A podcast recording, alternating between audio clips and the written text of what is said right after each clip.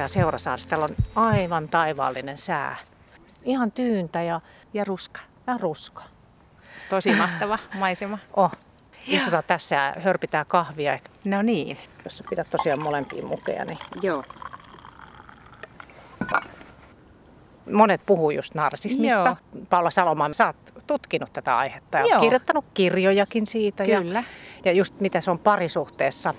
Kiinnostaa se piilonarsismi myös, että Joo. se toinen osapuoli, uhri, Joo, joka, joka mahdollistaa, niin. Että se jatkuu se suhde. Se on niin siitä tulee tämmöinen liima, josta Niin. ei pääse kovin helposti irti. Joo. Joo. Ja sitten vaihtelee ihmissuhteesta Niin, toiseen, niin, eli voi niin. olla uhri toisessa ja toisessa narsisti, sama ihminen, ja vaihtelee jopa samassa suhteessa. Eli joissain asioissa voi käyttäytyä narsistisesti kumppania kohtaan, ja kumppani taas kärsii tai käyttäytyy samalla lailla, että uhri ja narsistikin voi sitten vaihdella.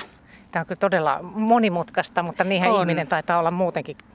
Oikeastaan Se se on- tosi yksinkertaista, kun mennään sinne juurisyihin, niin se Joo. oikeasti on tosi yksinkertaista. Mutta kun se tulee ilmi vastakkaisina piirteinä, niin siinä on semmoinen kuva, että oho, että kuvittelee, että ei voi olla liittyä mitenkään, niin juuri se toinen ääripää liittyy siihen samaan. Ja sitten kun löytää sen yhteisen juurisyyn sieltä, niin se on hyvin yksinkertainen asia ja myös se toipuminen on yksinkertainen asia teoriassa. Mm. Ja sitten tässä on just tämä, että kun monesti vaikka just eronneet naiset haukkuu miestään, että senkin narsisti tai että se oli hirveä niin. Niin. narsisti, niin sen takia kun me puhutaan nyt tästä, niin, niin että kun no, niitä on monella tasolla, että mitä mieltä sä oot, että miten paljon jokaisessa on sitä? No sanoisin, että voi sanoa melkein, että ihan kaikissa joskus, ainakin tilapäisesti tai lievänä. Että se ihan koskettaa joka ainoa ihmistä. Ja sä oot tosiaan kirjoittanut semmoisen kirjan muun muassa kuin Narsismin tiedostaminen, toipumusopas narsistille ja uhrille. Ja siinä sä toteat jotenkin sillä tavalla, että, että jokaisella aikuisella on vastuu siitä omasta narsistisesta tasapainostaan. Niin mitä sä tarkoitat tällä?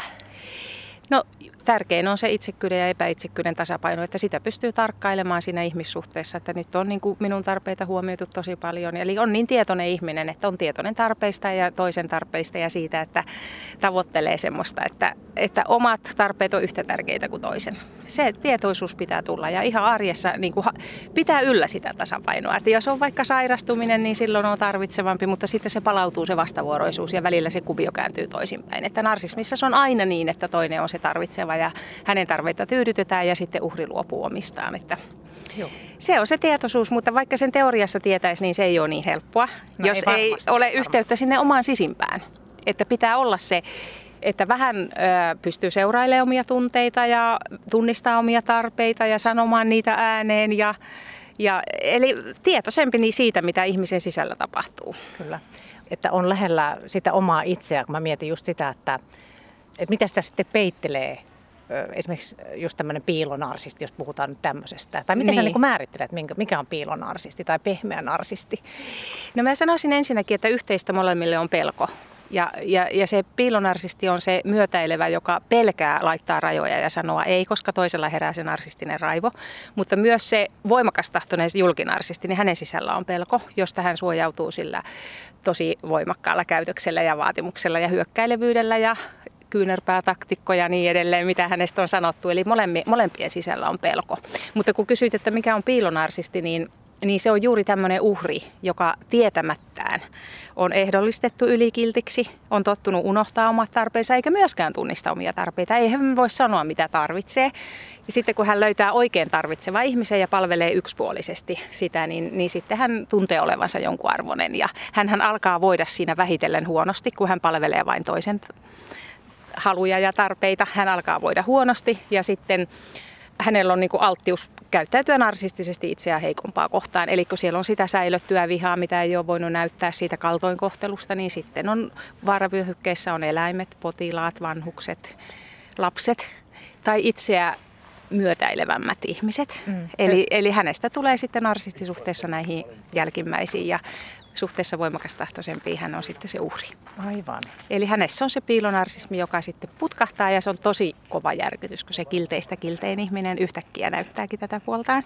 Eli hänkin on niin kuin kätkenyt tunteitaan ja erityisesti vihaa ja ohittanut omat tarpeet ja palvelu muita. Eli narsisti, julkinarsisti ja piilonarsismi, e- e- narsisti niin kuin molemmat hylkää itsensä sisäisesti. Se on se yhteinen asia. Just. Ja sitä he ei tiedosta. Että sitten he voi niinku tunnistaa, että hei nyt mä oon niinku ihan palvelu liikaa toista ja oikeasti haluankin tätä. Ja jos ei sitä tunnista, niin vaan ajautuu semmoiseen suhteeseen, että kaksi pelokasta, kaksi pelokasta ihmistä, joka turvautuu toiseen. Että se on niinku, pelolta suojautumista se narsistisuhde. Eli tavallaan toinen puoli löytyy toisesta, se luja puoli ja toisesta se lempeä puoli. Ja kumpikin on niin kuin huonoja, koska se luja on julma ja kova ja se lempeä on myötäilevä heittopussi, joka ei ole hyvä. Eli, eli pitäisi löytää se keski. Puhun tämmöisestä tervelujuus ja tervelempöys, että tervelujuus, että pystyy ihan asiallisesti asettaa rajoja ja sanomaan, että hän en suostu. Ei nolaamalla, hyökkäämällä ja niin edelleen, vaan ihan sanomalla, että tässä, tähän voi suostua ja tähän en suostua. Ja, ja sitten se tervelempeys sitä, että voi ottaa muita huomioon huomioon ja on empaattinen, mutta ei ole aina vain empaattinen ja aina vain ota muita huomioon, että ei mene niin liikaa kummassakaan. Joo, joo. niin sitten alkaa, ja siitä pitää tulla tietoiseksi siitä, että meissä on kaikissa se luja ja lempeä puoli ja toisessa on se epätasapaino mennyt toiseen ääripäätään ja toisessa toiseen. Mm. Ne, siinä vakkakantensa löytää ja sitten Mä sanoisin oikeastaan tämmöisen, että jokainen, joka syyttää omista ongelmistaan muita, siis aikuisista puhutaan, on narsisti jonkun asteen. Tuo on hyvä, hyvä tommonen. Mä just mietin, mulla alkoi niinku pyörii ajatukset, että, että miten se jotenkin voisi niin. niin kuin jollain tasolla. Ja hän oikeasti uskoo, että syyllinen toinen. Se, joka antoi ärsykkeen ja hän vaikka raivostuu, niin se on sen syy, joka antoi sen ärsykkeen, jolloin uhri alkaa puhun neutraaleista aiheista, ettei semmoisista, mitkä herättää voimakkaita tunteita, kun toinen ei pysty säätelemään tunteitaan ja, ja niin edelleen. Ja, ja oikeasti narsisti uskoo, että, että ulkopuolella on kaikki ne syyt, koska hän ei ole yhteyttä sinne sisäänsä. Se työ on sitä sisimmän tutkimista ja, olemista sen oman elämän ohjaksissa paremmin. Kyllä, kyllä. Just toi, että jos on niin kuin sitten se piilo tai pehmeä narsismi, mm. narsisti, niin. niin sä oot jotenkin sanonut hyvin taas siinä sun kirjassasi, että niin. että narsisti ja uhri ovat henkisesti hylättyjä lapsia, Joo. joiden oireiden määrä ja laatu vaihtelee niin kuin tämän hylkäämisasteen mukaisesti, niin sekin jotenkin hahmottaa tätä. Kyllä. Avaa vähän tarkemmin. Niin sitä, että, että ei ole tullut nähdyksi lapsena sieltä syvemmältä tarpeineen ja toiveineen, ehkä mielipiteineenkään ja kokemuksineenkaan ei ole tullut nähdyksi. Ja sitten vaan yrittää, lapsihan on riippuvainen ympärillä elävästä vanhemmista, niin hän sitten myötäilee ja kätkee sitä omaa, koska sehän on helppo lapsi, joka ei vaadi mitään ja myötäilee vain muita. Ja siinä tuli se ansa. Sitten kun hän lähtee parisuhteeseen, niin hän ei niin kuin tällä taustalla, hänet tulee alistetuksi. Mm. Onko se se, miten paljon se niin vuorovaikutuksia, mitä se on tapahtunut lapsuudessa, että jotain, että se, esimerkiksi tämä piilonansisti sitten tulee aikuisena niin, tulee. siis mitä töyty tai ei ole tullut nähdyksi tai sitten on semmoinen niin kuin jalustalle nostettu, että on saanut aina kaiken, niin se on toinen vastakohta, joka vie narsismi. Niin, molemmat, kaikki ääripäät on aina merkkejä näistä. Että sitten jos on oikein äh, tämmöinen prinsessa, prinssilapsi, joka sitten asetetaan jalustalle, niin hän on tottunut, että muut myötäilee häntä ja se on myös niin kuin, sitten johtaa tämmöiseen julkinarsismiin. Mm. Hörpitään kahvi muuten. Hörpitään, joo.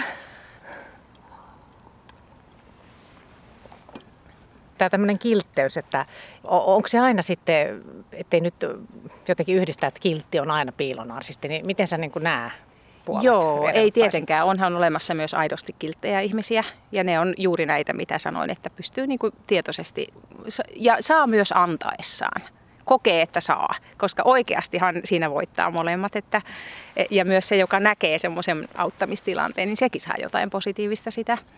Että eh, sehän olikin silloin, kun tuo kirja julkaistiin, niin oli aika iso hyökkäys vaikka e, esimerkiksi täältä Narsistien uhrien tuki ry-jäseneltä joltain, että nyt syyllistetään ne uhrit. Mutta eihän kaikki ole missään nimessä piilonarsisteja. Että ne on ne, jotka ulospäin esittää ystävällistä, mutta selän takana käyttäytyy vastakkaisesti. Just. Vahingoittaa toista selän takana piilossa.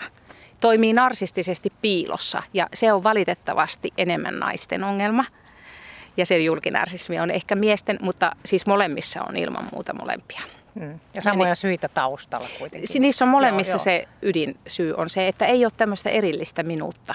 Ei, eh, on niin pelokas lapsi, vähän niin kuin se tunne elämänkehitys jumiutunut sinne jonnein, ehkä murrosikäisen tasolla. Ja jos puhutaan vakavasta narsismista, niin jopa uhmaikäisen tasolla on se, että ihan on tunteiden vietävissä ja, ja raivoaa, jos ei maailma toimi niin kuin haluaa. Mm-hmm. Niin, niin tuota, se piilonarsismi on tosiaan se mahdollistaja, se piilonarsisti siinä, että hän monesti syyttää, mutta hän on valinnut sen kumppanin Eli siinäkään hän ei kanna vastuuta, vaan se on kumppanin syy. Että hänkin uskoo sen, että totta kai, että jos on aina myötäillyt toisia, niin miksei mikään riitä. Että miten voisin olla syyllinen, mutta kun olen se mahdollistaja.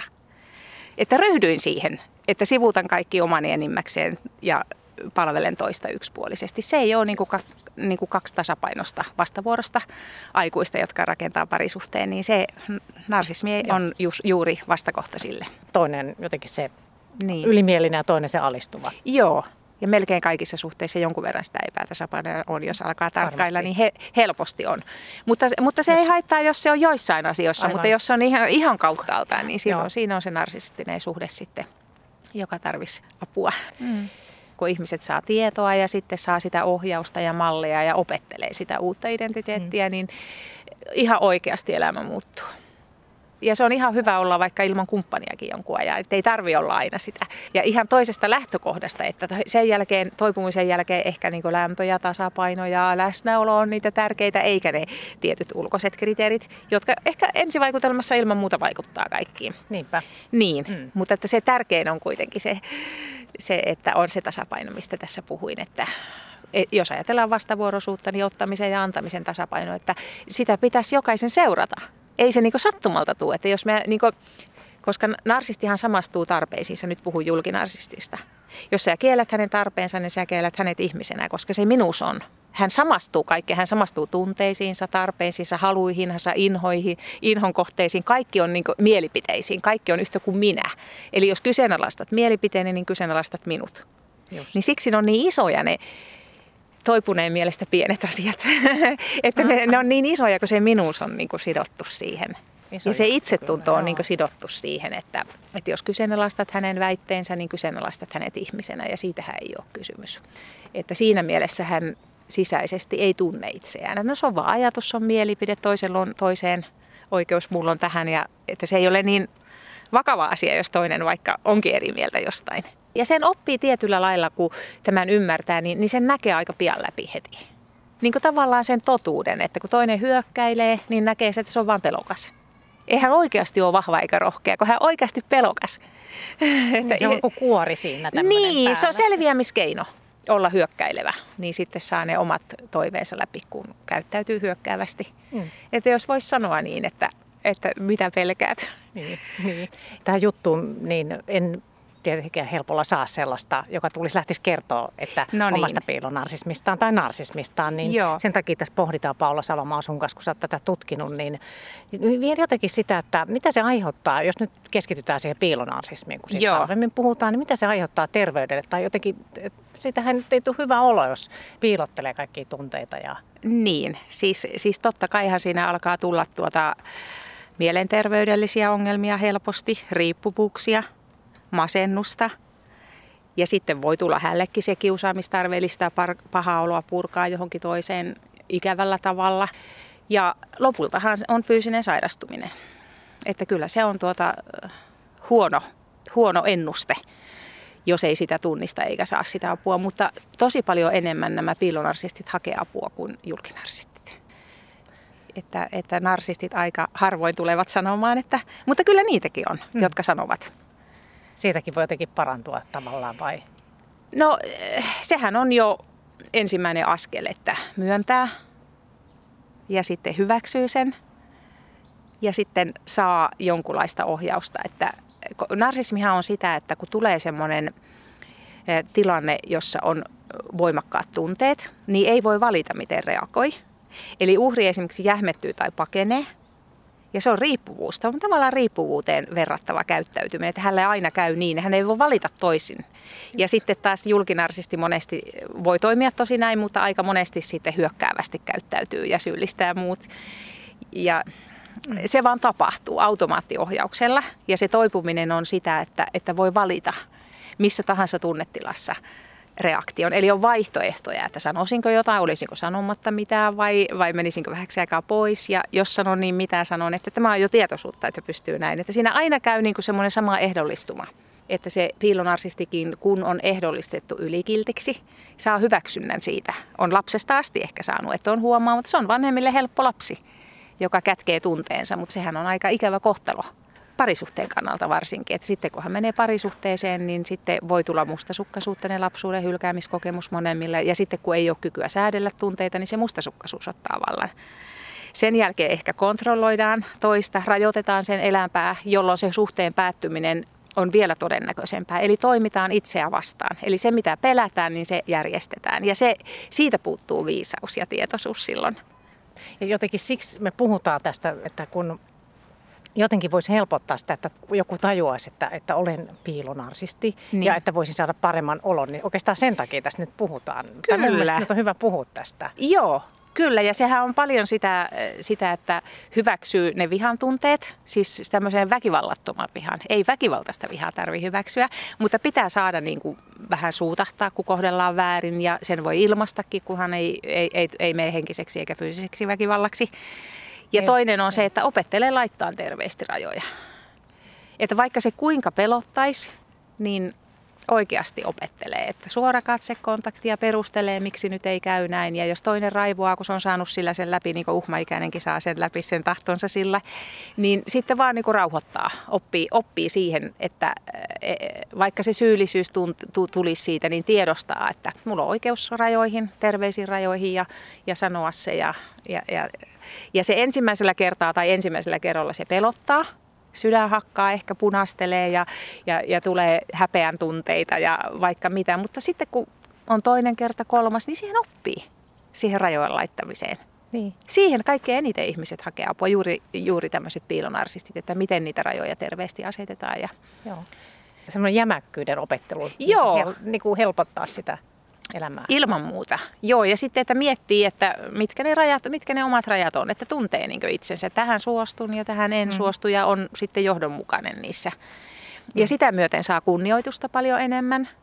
Ei ihmiset enää niin helposti niitä rajoja rikokkaan. Että, että kun julkinarsistillehan se uhri on, se on niin kuin hänen jatke. Se on vähän niin kuin vanhempi pelokkaalle lapselle. Hän tarvitsee toista. Ei se ole rakkautta hän tarvitsee, hän on pelkojensa suojaksi ehkä sen kumppanuuden rakentanutkin eikä rakkauden ilmaisuksi, niin se on aika surullista. Molemmilla on pelko, mutta toinen näyttää se sillä hyökkäävyydellä ja mm. toinen taas sitten sillä alistuvuudella Kyllä. ja myötäilemällä. Kyllä. Joo. Ja molemmat pelkää, että heitä ei hyväksytä, jos ei toimi näin. Just. Tai ei saa sitä haluamaansa. Lintuja täällä, ihana kaistikko tuossa. Ai, kyllä. Upea. On hengähdetään. Ja... Täällä on ihana hiljaisuus. Mm. Siinä on monia muitakin ongelmia, mitä narsismissa on, niin jos ottaisin vaikka kaksi esimerkkiä, niin ensinnäkin kumpikaan ei ole luotettava, koska tunteet voi ajaa ihan mihin tahansa reaktioihin silloin, kun on tarpeeksi kiivaita, niin vaikka hän niin kuin rauhallisella hetkellä vakuuttaisi kuinka jotain, niin hän ei ehkä pysty pitämään niitä lupauksiaan. Eli voi olla aika arvaamattomia tekoja ja väkivallan riski on siinä niin kuin todellinen. Ja sitten tosi tärkeä parisuhteessa on se, että kummallakaan ei ole kykyä anteeksi antaa. Ja se on aika rankka juttu. Tuo on myös yksi merkki. Se on tosi... Jos ei pysty, niin... Kyllä. Voi miettiä, että mikä täällä on taustalla. Kyllä, että jos vatvoo, niin, jos vatvoo ja vatvoo ja vatvoo, yrittää päästä irti siitä jonkun anteeksi antamattomasta teosta, niin se on vain merkki siitä, että sillä lailla yrittää päästä siihen anteeksi annon tilaan, mutta se vaan pitää kiinni siinä anteeksi antamattomuudessa. Että kun se anteeksi antaminen on tunne, sitä ei voi niin päättää, että hei nyt en ole yhtään katkera siitä, vaikka mulle tehtiin väärin. Että, että niin oikeasti vapautuisi ja ymmärtäisi, että se toisen teko on niin sokeutta ja avuttomuutta ja kyvyttömyyttä. Ja se nyt kohdistui minuun ja siinä oli enemmän kysymys hänestä kuin minusta. Ja oikeasti se on rakastava teko itseä kohtaan. Se teko on edelleen yhtä paha, mutta että ei rankase enää sillä itseään sillä, että katkeralla mielellä, koska oikeastihan sillä rankaisee itseään. Niin, se, se on nimenomaan niin, on. Varsinkin Kyllä. jos on erottu jo siitä Kyllä. kumppanista, niin Joo. eihän hän edes tiedä, mitä Joo. toinen siellä yön tunteina mielessään niin. myrkyllisiä ajatuksia pyörittää, niin se on niin oikeastaan itsensä rankaisemista. Että se, ja se anteeksianto on tosi hankalaa.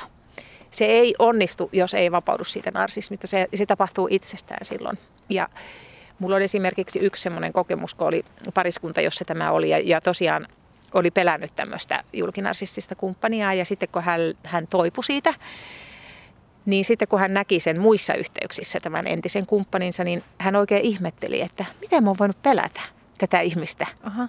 Että hän oikeasti näki sen, kuinka pelokas hän on Joo. siellä kulissin takana. Joo. Eli hänelle tuli niin toisenlainen kokemus ihmisestä ja näkemisen kykyisi, kun hän näki sen totuuden siitä.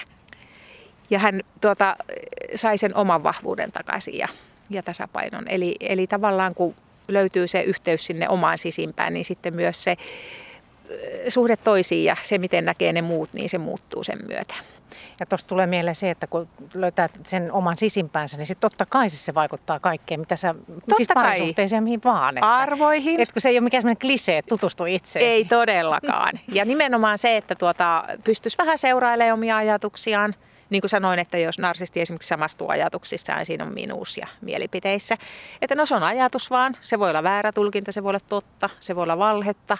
Että jos niin ihan samastuu ajatuksissa, että kaikki on justiin niin kuin minun ajatus on tästä, niin se on. Ja siellä on niin paljon vääriä, väärin käsityksiä yksinkertaisesti. Ja sitten kun niitä tarpeeksi pitkään pyörittää, niin ne muuttuu totuuksiksi.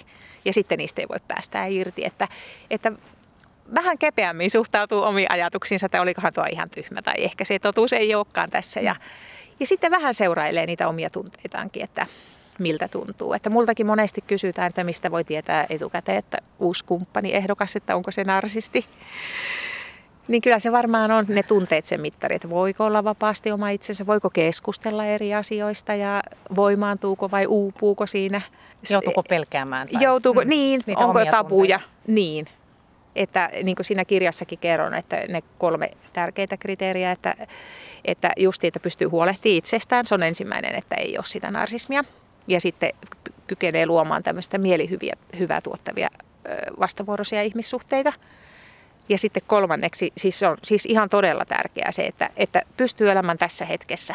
Koska jos ei pysty elämään tässä hetkessä, niin menneisyys, vaikka se lapsuus, ratkaisee sen, että miten koen nyt, kun istun tässä ja näen tätä maisemaa, niin, niin, niin että se ulkoinen ei vaikuta siihen, että jos ihminen on ahdistunut, niin huolimatta ympäristöstä se on ahdistunut. Jos se ei ole ahdistunut, se ei ole ahdistunut edes siellä liikenneruuhkassa. Että se ulkoinen ei ratkaise sitä, että, että tuota, pystyy niin olemaan siinä hetkessä. Sitä mä en oikeastaan silloin, kun kirjoitin nämä kirjat, niin ymmärtänytkään, että, että kuinka tärkeää se on, koska oikeasti se läsnäolo on yhtä kuin elämä. Ja jokainen no. niin huomaamaton hetki on elämättä jäänyt hetki. Että pitää keskittyä elämään tässä ja nyt ja nauttimaan siitä läheisyydestä ja, ja kaikesta siitä, mitä hyvästäkin, mitä meillä on. Että se on ihan todella tärkeää. Nyt kahvi lisää ja Ihanaa. Ainakin Nauttia tästä lokakuun luonnosta. Joo, tämä on tämmöinen puiston penkki, millä istutaan. Nyt kun mä oon paljon pohdittu tätä piilonarsismia, pehmeää, tai miten ohut nahkaista narsistia, Joo niin jotenkin, että miten hän voisi helpottaa tämmöinen ihminen oloaan, niin että suo itselleen niitä huolehtii itsestään ja omista tarpeistaan ja sosiaalisesta puolesta ja läheisyydestä mm. ja virikkeistä ja unesta ja ruuasta ja, ja kulttuurista ja luonnosta ja että ei sitä kukaan aikuiselle tarjoa, jos ei niinku huolehdi. Ja se että vaatii sitä kykyä asettaa rajoja, koska narsistisessa ympäristössä siellä, on, siellä revitään, että palvelee minua, palvelee minua, tee ja ohita ne omat. Ja just siihen tarvitaan sitä tervettä ja rajanpanoa, että, että nyt on oma aika, nyt mä kuuntelen itseäni ja huolehdin itsestäni, että mulla on oikeasti mitä antaa ihmisille. Että sitten kun antaa sen viimeisenkin voiman rippeensä, niin sitten ollaan jo aika heikossa tilanteessa. Ja helposti syyttää, että joku muut on niin itsekkäitä, mutta ongelmahan on se, että en ole osannut laittaa rajoja ajoissa. Ja se on jo irti narsismista, kun sen vastuun tunnistaa ja huomaa, että, että oli mulla joku osuus tässä. Että valitsin tämän kumppanin tai että suostuin vaikka hyväksi käytettäväksi ja jatkossa oppii suojautumaan siltä, niin sen jälkeen ongelmaa mm. ei tule. Mm. Voi asiallisesti sanoa, että tässä menee jotkut mun rajat Joo. tai jotakin, kun tota, niin, niin, et ei tarvitse niinku sille vihasena sanota, että mietin niin. tätä, vaan näitä tunteita, kun jos ne on vihan tunteet siellä ollut. Niin... Joo, ja juuri tuota, piilonarsistillekin monesti on se, että kun hän kätkee ja kätkee sitä vihaa, niin sitten kun se viimeinen pisara tulee, niin se tulee yhtä lujasti kuin se ehkä se julkinarsistin viha sieltä. Ja tulee raivona viimeisenä pisarana ja uhkailuna ja, ja monena. Ja se on yksi hinta, minkä sitten maksaa. Ja se on aika ikävä, jos työpaikalla käy näin, niin se on mm. hävettää jälkeenpäin, että sanoin paljon enemmän kuin tarkoitin. Että, että tuota, siksi se on se tunteiden kanssa sinuna oleminen niin tärkeää, että ei kätke niitä ja, ja tuu se tunnepommi lataudu sieltä. Ja joskus kun se tulee se viimeinen pisara, niin sitten sieltä voi tulla ihan mitä vaan. Ja kun meillä on some ja muu, niin siellä kun ne leviää, niin siinä voi ollakin ikävät seuraukset. Totta. Että ne on tärkeitä nämä kyky säädellä tunteita. Nimenomaan se, että ei, ei koveta tunteita, mutta ei täysin anna niille valtaakaan. Eli siinäkin se keskitie. Joo. Ja se tunnepuoli on aika työläs kyllä. Ja se on ihan siellä kehon sisällä ne kaikki tunteet. Että, Tämäkin vielä, tämähän just on tämä. niin, mm-hmm. nimenomaan, että, että kun ajatukset on päässä, niin, niin ne tunteet on niin kuin kaikkialla kehossa. Ja, ja, ja tuota, ajatukset vaikuttaa sitten kemiallisena reaktiona sinne kehon tuntemuksiin. Ja, ja ne ajatukset ja tunteet on vuorovaikutuksessa keskenään, että, että me ollaan enimmäkseen, niin kuin annetaan kaikki huomio sinne päähän. No sepä se. Niin, ja nyt pitäisi sitten avata vähän huomiota muualle. Miltä tuntuu täällä muualla? Niin, ja niin vähän semmoinen maadottuminen, että on vähän niin kuin jalkatunnejarrulla sillä lailla, että kun tulee joku haastava tilanne, niin ei ole ihan, että tempautuu siihen mukaan täysillä eikä pysty enää valitsemaan, mitä sanoo ja mitä tekee. Mm. Si- Siksi siinä on se epäluotettavuus, että jos, jos tuota mopo karkaa helposti käsistä, niin silloin ihminen tekee asioita, joita ei tietoisella mielellä haluaisi. Ja se on vakavaa. Silloin tapahtuu väkivaltateot tämmöisessä tilassa, että, että on tavallaan niin syyntakeeton. Ja Paula Salomaa, sä näitä asioita, tosiaan näitä narsismiin liittyvät, sä koulutat ja, ja oot paljon näiden kanssa tekemisissä. Kyllä. Ja, ja mitä mieltä sä oot, että miten, tosta, miten helpolla semmoinen löytyy semmoinen elämä, missä ei ole sitten sitä narsismia, ei piilo. No ehkä se vakavin narsismi sitten kun voi olla vaikeampi, mutta No ei se varmaan kovin helpolla löydy, että se on koko elämä sitä tasapainottelua sen kanssa ja sen Aivan. seurailua, mutta että saa ne työvälineet, mitä kannattaa seurata. Ja kyllä pitäisi olla ihmisiä, joiden kanssa voi keskustella ja jakaa niitä kokemuksia, että hei, että onko tämä liikaa, jos vaatisin näin, tai ja kun asettaa rajan, niin tuli, teinkö sen sitten liian jyrkästi. Mutta kyllä mulla on semmoisiakin asiakkaita, jotka niin tämän julkinarsisti toivoo, että se kumppani asettaisi sille rajoja. Aha, Että hän on kärsinyt siitä, kun se ei koskaan aseta rajaa. Ja sanoo, että ihan sama, mikä sulle käy. Hän sanoi tämmöisen esimerkin, että kun he kerran hän sanoi, että päätäpä mi- mihin leffaan mennään. No ei kun päätä, vaan sanoi, että "Hyi, silloin hänestä tuntuu, että hän kuristaa, että ei sitäkään. E- Eli No joo. oikeasti voi toivoa, että toinen Aivan. sanoisi oman mielipiteensä ja päättäisi. Hän aivan raivostu, kun ei sitäkään Tuo on sanoa, hyvä että mitä haluaa. esimerkki. Niin, Hyvä, sulla on Nä, näin arki tämmöisiä tilanteita. Kun mehän päätetään, että mitä kanavaa televisiosta katsotaan, mitä syödään monelta, kun herätään, miten lomaa vietetään, siis lukematon määrä päivittäin valintoja. Ja parisuhteessa pitää niin kuin sitten sompailla siinä niin, että, että tuota, yhtä tärkeitä omat tarpeet kuin toisen, niin silloin ei ole narsismia. Mutta kun on tärkeitä vain toisen tai vain omat, niin silloin on narsismia. tämä oli tämä ydin nyt tässä tuli Niin. vielä, vielä loppu. Oikein Niin. hyvä.